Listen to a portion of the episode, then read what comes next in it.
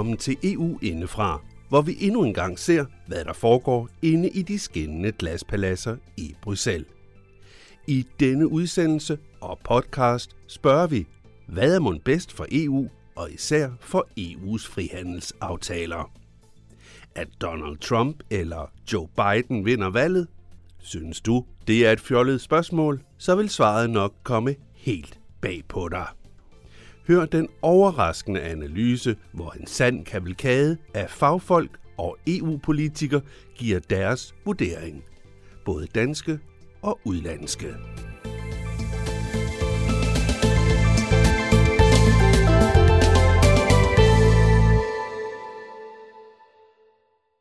At valgkampen raser i USA er vel velkendt for de fleste. I de danske og europæiske medier sukker man efter, at Donald Trump bliver smidt for porten. Man kunne godt få fornemmelsen, at hvis først han er væk, så bliver alt godt igen. Men passer det? Uden at gå for meget i detaljer om den journalistiske dækning, så er billedet i medierne af Trump ikke ligefrem positivt. Måske med god grund vil nogen hæve det, for ingen har løjet så meget og så åbenlyst som Donald Trump. Det er allerede fra første dag i hans embede. For eksempel da han påstod, at solen skinnede, da han blev indsat, og aldrig før har der været så mange til stede som til hans indsættelse. Den amerikanske præsident kan, uanset politisk overbevisning, ikke siges at lægge fingrene imellem og opføre sig diplomatisk. Her et par eksempler. Donald Trumps ageren i NATO, hvor han pludselig krævede, at landene faktisk skulle leve op til de forpligtelser, de selv havde underskrevet. Ellers vil han ikke garantere, at USA ville hjælpe i tilfælde af krig. Donald Trump gav også WHO skylden for coronakrisen. Altså det med, at WHO ikke var hård nok over for Kina, og at virusen derfor fik lov til at sprede sig.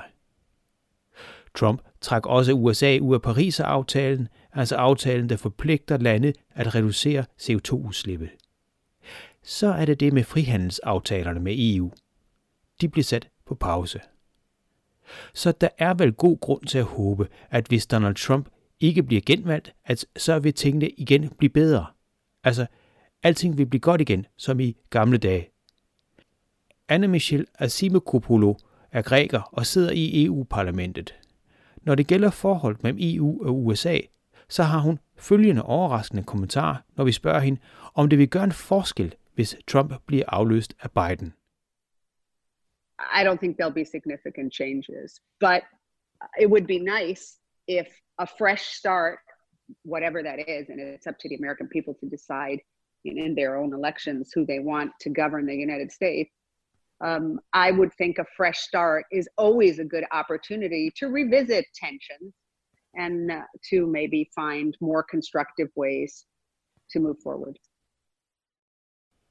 Som du kan høre den græske politiker sige, så mener hun ikke, at Joe Biden vil betyde den helt store forandring.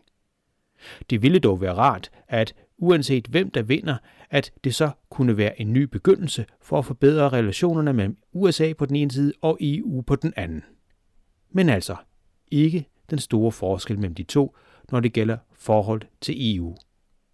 Hun er dog, som du skal høre i løbet af udsendelsen, langt fra alene. Ikke engang, når det gælder frihandelsaftaler.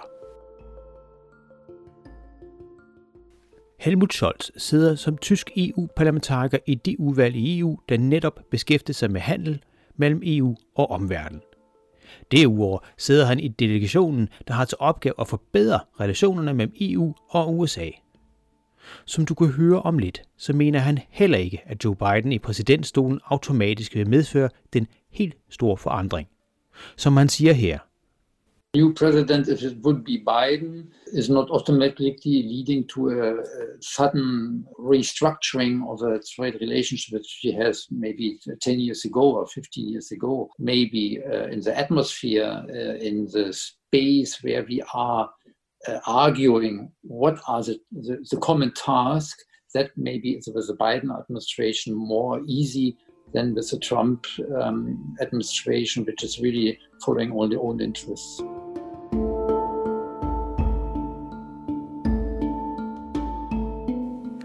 Så vidt altså parlamentsmedlem Helmut Scholz, som dog mener, at selve arbejdsklimaet kan blive bedre under en administration ledet af Joe Biden.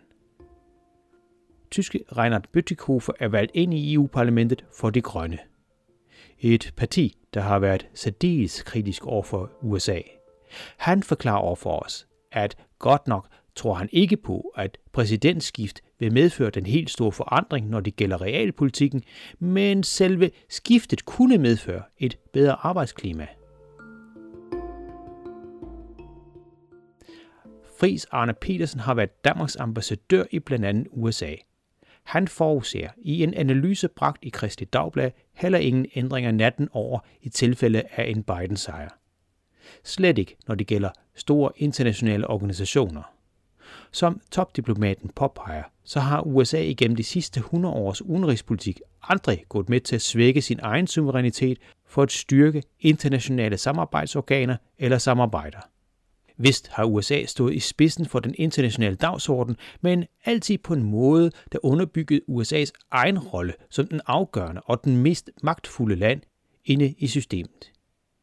Derudover påpeger Arne Friis Petersen, at det faktisk var Obama, der startede med at undlade at udnævne amerikanske dommere til WTO.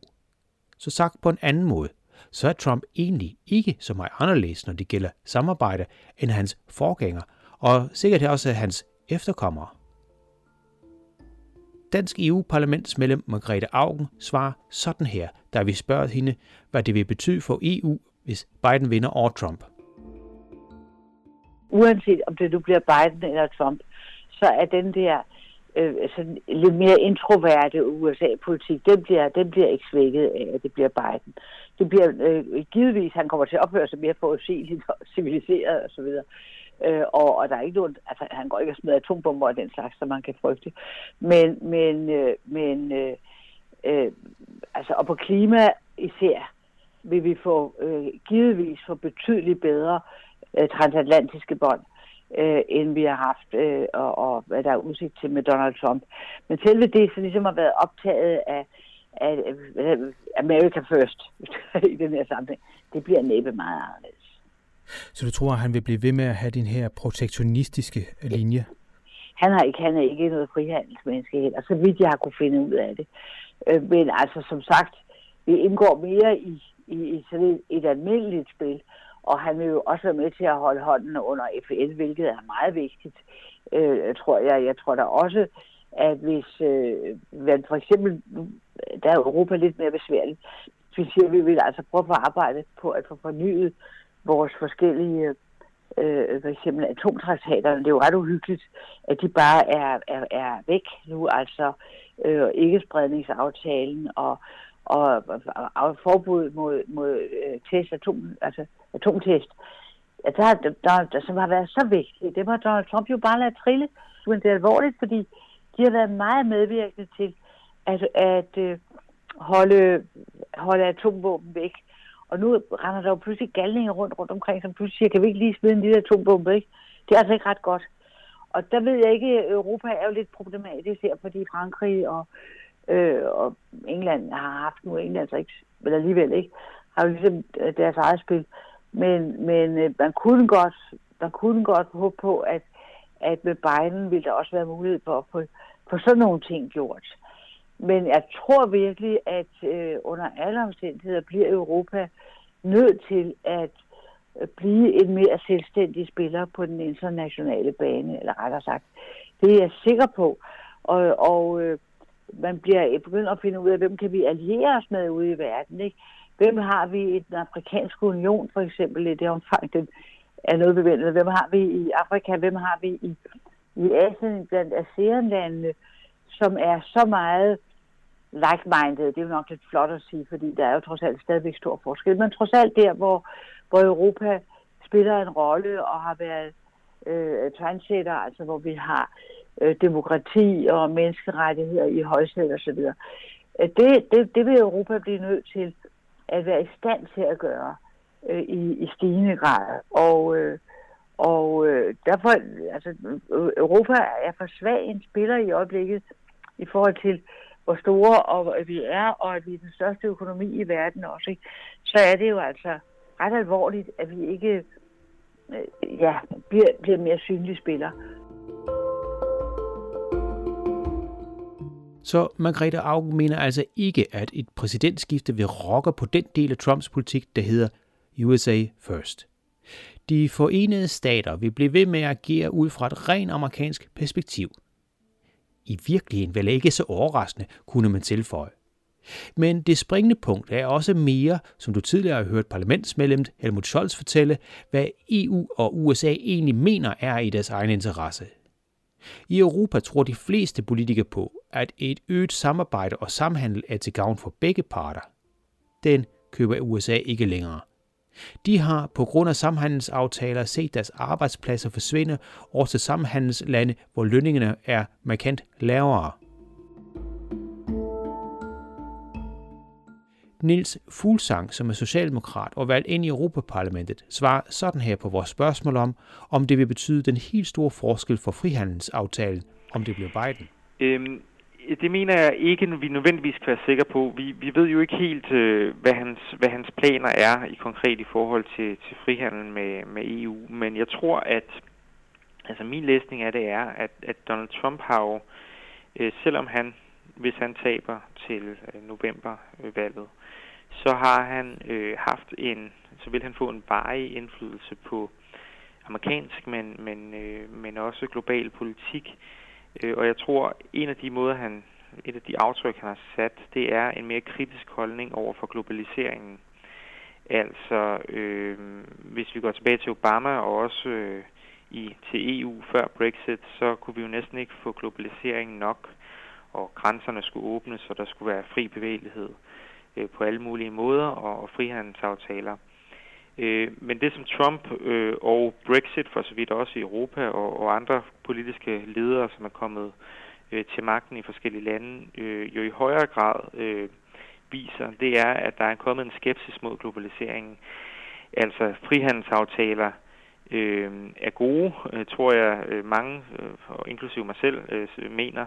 Men der er jo også nogle skyggesider af de der frihandelsaftaler. For eksempel det, som Donald Trump har talt om, at hvis det nu betyder, at amerikanske virksomheder de bare outsourcer al deres produktion og hyrer noget billig arbejdskraft fra andre lande, så kan det gå ud over amerikanske borgere. Og det tror jeg også, at der er jo flere politikere i EU, der taler for.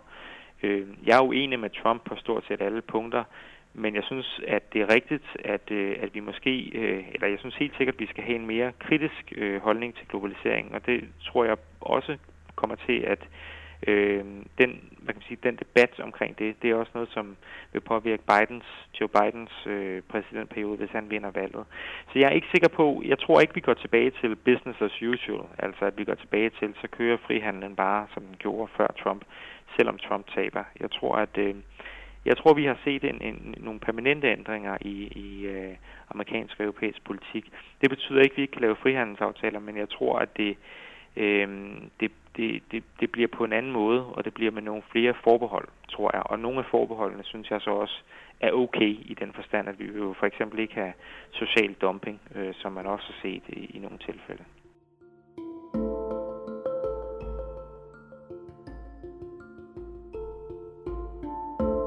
Sådan siger altså socialdemokratiske Niels Fuglsang fra Europaparlamentet om betydningen af udfaldet af præsidentvalget for frihandelsaftalerne. Han understreger dog, at det er straks en helt anden sag, hvis det gælder klimaet. Her vil det få stor betydning for EU, ikke mindst verden, om det bliver Biden eller Trump. Denne analyse er blandt mange Margrethe Auken helt enig i. Det får mig til at stille det her spørgsmål til Niels Fuglsang. Men er det en katastrofe, hvis Trump bliver valgt i forhold til Biden? For sådan kunne det godt virke de danske medier nogle gange, når jeg læser dem, at bare Biden vinder, så er den hellige gral velforvaret. Og det er en katastrofe, hvis Trump vinder. Er det en katastrofe i forhold til EU, for eksempel? Altså, jeg synes, det er noget af en katastrofe. Jeg tror faktisk, altså, som jeg måske har givet udtryk for her, hvis det lykkedes mig, så har jeg jo lidt tvetydigt forhold til ham, til Trump, fordi jeg synes, han har sat sådan set spørgsmålstegn med nogle ting, der er værd at sætte spørgsmålstegn ved. Altså for eksempel det ukritiske forhold til globaliseringen. Og der har han jo påvirket alle andre politiske partier også, og har også påvirket Biden, hvis han bliver præsident, tror jeg. Men samtidig så mener jeg, at Trumps svar på det her, de er helt gale. Altså, han har nogle svar, hvor han i virkeligheden øger uligheden endnu mere, den økonomiske ulighed endnu mere til et endnu højere niveau, end den var, før han kom til som præsident. Og så mener jeg også, i forhold til de meget vigtige udfordringer, vi står overfor, som er jo noget, vi virkelig prøver at gøre noget ved i EU med klimaloven, nemlig klimaforandringerne, der er Trump en katastrofe. Altså, der synes jeg, det er meget, meget alvorligt, hvis han bliver valgt igen i 4 år, fordi det betyder jo, at USA, som er den anden største udleder af CO2 i verden, kommer til at sænke tempoet gevaldigt de kommende år, og det har vi simpelthen ikke tid til i forhold til at kunne forhindre de her klimaforandringer. Så jeg må sige, at jeg håber meget på, at Joe Biden han vinder.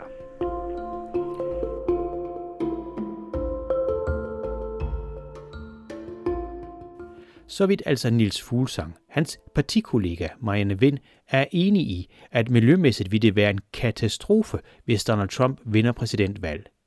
Men ikke kun derfor. Det amerikanske samfund vil blive endnu mere splittet. Problemet for os og borgere i EU er så, at den slags har det med at smitte. Ikke mindst i kraft af de sociale medier, så vil den amerikanske polarisering også nå os i EU. Ja, faktisk så er vi måske, for at blive i coronatidernes sprog, allerede smittet. Her kommer Marianne Vind, der svarer på spørgsmålet, hvorfor det vil være skidt med Donald Trump som vinder af det amerikanske valg. Det er slemt for os, fordi ting smitter. Ting, det spreder sig. Nu var det jo i Facebook, eller i medierne med Facebook i sidste uge, at falske historier spreder sig mere end dobbelt så hurtigt på sociale medier, end sandheden gør. Og med alle de konspirationsteorier, der kommer fra USA, blandt andet fra den gruppe, som er store støtter af Trump, så er det jo svært at opretholde det samfund, som vi gerne vil have i Europa, som bygger på demokrati, og vi stoler på hinanden, og vi stoler på, at vores regeringer vil også det bedste, når vi er op imod fuldkommen fake news. Altså, jeg er ret chokeret over, hvad jeg ser på Facebook indimellem. Jeg er en af dem, der er meget bevidst om at ikke kun være venner med dem, der har de samme holdninger som mig. Fordi der er Facebook jo smart. Den sørger jo for, at vi kun ser ting, vi kan lide, fordi så bliver vi længst muligt på Facebook. Men hvis man sørger for at have nogle venner, der mener noget andet, så er det meget chokerende, hvad der er der. Og det vil være med til at præge politikken, at præge samfundet i hele EU fremover. Og det synes jeg er meget skræmmende at tænke på. Kan du give os nogle eksempler på de her meninger eller holdninger? Vi kan bare tage coronasituationen. Det florerer jo helt stor stil, at den findes slet ikke. Der er slet ikke corona derude. Det er noget, regeringerne rundt omkring i verden har fundet på for at lave diktatur. Og det, jeg skal lige understrege, du har også det noget langt, når det pressemødet, Magnus Heunicke, vores sundhedsminister, i Danmark, der stoler vi på, når en minister stiller sig op og siger noget, så er det sandheden. Og ellers skal de få en rigsretssag på halsen. Der er en journalist i forsamlingen, der spørger ham, fra Midtjyske, om corona overhovedet. Men, så er fake news nået forfærdeligt langt, og det skræmmer mig helt vildt.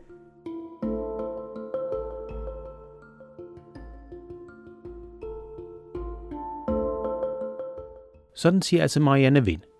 Men det er ikke kun fake news og en øget opsplitning, der kan smitte med Trump i spidsen. Med ham i præsidentstolen vil arbejdsmiljøet blive sænket, og for at bevare konkurrenceevnen i EU, vil det automatisk også sætte pres på os herhjemme. For som hun forklarer her.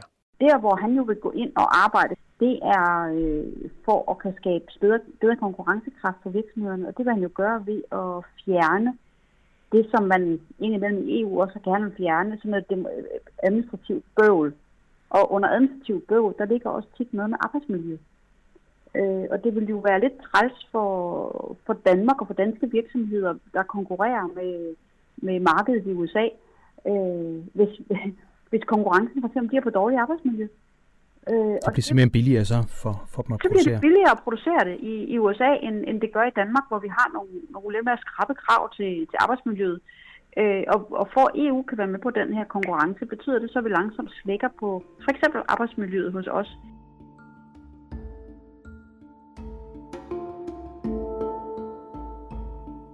Så ifølge Marianne Vind fra Europaparlamentet, så kan det få ganske stor betydning, om det bliver den ene eller den anden præsidentkandidat, der sætter sig i præsidentstolen. I hvert fald, hvis vi ser bort fra handelsaftalerne. En del iagttagere og ikke mindst en lang række politikere i Europaparlamentet mener, ligesom Margrethe Auken fra SF, at USA's øgede fokus på sig selv kalder på et langt tættere samarbejde i EU, altså mere union. Pernille Weiss er konservativ politiker og sidder i Europaparlamentet. Ifølge hende er det dog ikke kun USA, der lukker sig omkring sig selv. Kina er eksempelvis også en stor spiller. Derfor spørger vi Pernille Weiss, om vi nu skulle indstille os på, at USA og verden generelt bliver mere protektionistisk, og at EU derfor bliver nødt til at rykke mere sammen. Så det svarer hun det her.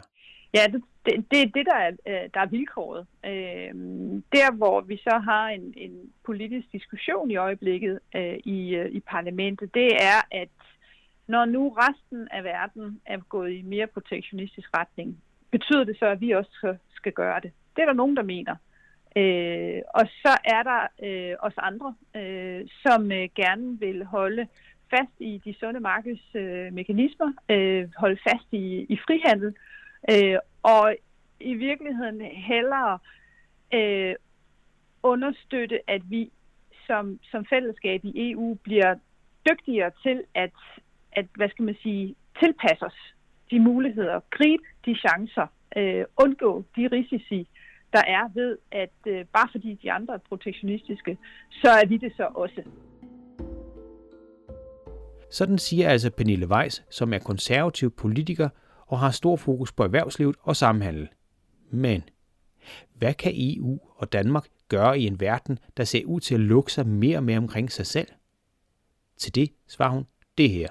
En af tingene, som vi kan gøre noget mere ved, det er at udbrede bekendtskabet til, hvad er det egentlig for en vækstmotor, som frihandlen er under 100.000-vis af arbejdspladser, under innovation af nye, grønne, klimadygtige, miljørigtige løsninger. Det er jo ikke, når markederne lukker sig om sig selv, så udvikler de sig for langsomt. De får simpelthen ikke den friske ilt og sunde inspiration, som frihandel i sin natur betyder. Så det skal vi have talt meget mere op, i stedet for på forhånd at indrette os på, at fordi Kina og USA er protektionistiske og gammeldags i deres konkurrencetaktik, så skal vi også være det. Der vil jeg gerne våge den påstand, at vi skal ture og gøre det modsatte. Også fordi der er en masse virksomhedsejere rundt omkring på kloden, som jo godt selv kan se på deres virksomhed og deres virksomhedsrejse, at den har haft det bedst, når der har været mulighed for at gå ud i fri konkurrence og i fri handel og hente opgaver, hente ordre, sælge varer. Sådan sagde altså europaparlamentariker og konservativ politiker Pernille Weiss.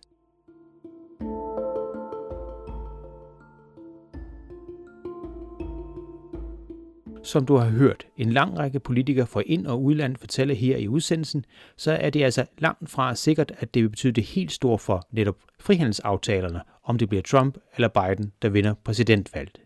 Men på mange andre områder, som miljø og klima, kan det betyde rigtig meget, om det er Trump, der får lov til at fortsætte, eller om det bliver Biden, der vinder. Som bekendt, så kan vi herhjemme ikke bestemme, hvem der vinder valget i USA. Meningsmålinger efter meningsmålinger i de europæiske lande har vist, at Donald Trump ikke er populær i Europa. I EU er der også bred erkendelse af, at forholdene på tværs af Atlanten ikke er for gode. Som Valadis Dombrouskis fra EU-kommissionen så diplomatisk beskriver her, så kan det kun gå for langsomt med at forbedre forholdene. Tiden er inde til at huske hinanden på, at vi er venner. This is time for keeping our friends close and remembering the alliances that really count. There are still some ongoing disputes between the EU and US, and in my view, we are very well advised to fix these quickly. Leaving things unresolved for too long is never a good option. As a famous Latvian writer Rainis Skaudzīte said, a rusty nail is difficult to pull out. Instead, we should build on our recent agreements to recharge the batteries of transatlantic cooperation. Ifølge EU-kommissionens talsmand, du netop har hørt, så gælder det om at få genopladet batterierne for vores transatlantiske samarbejde så hurtigt som muligt. Inden forholdene ruster for længe, for et rustent søm er som bekendt sværere at få ud end et nyt.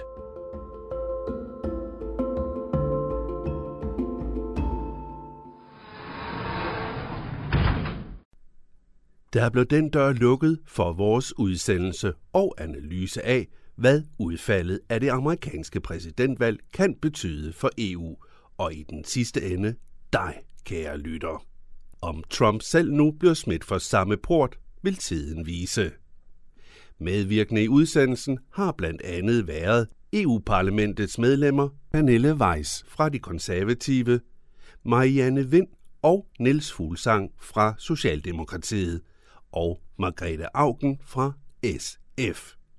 Vi vil for en god ordens skyld understrege, at vi har tilbudt alle danske parlamentpolitikere at medvirke.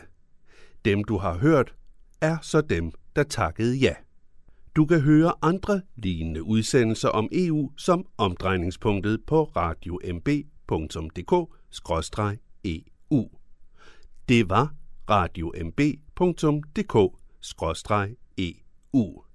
Radio Mælkebøtten har sammen med den elektroniske folkeoplysning produceret Herligheden, mens det var Jan Simen, der er journalisten og redaktøren bag udsendelsen. Europanævnet har muliggjort udsendelsen her ved at give en økonomisk håndsrækning. Mit navn er Kim Matar Bundgaard, og jeg vil gerne sige på genhør til næste gang, vi igen sender EU indefra.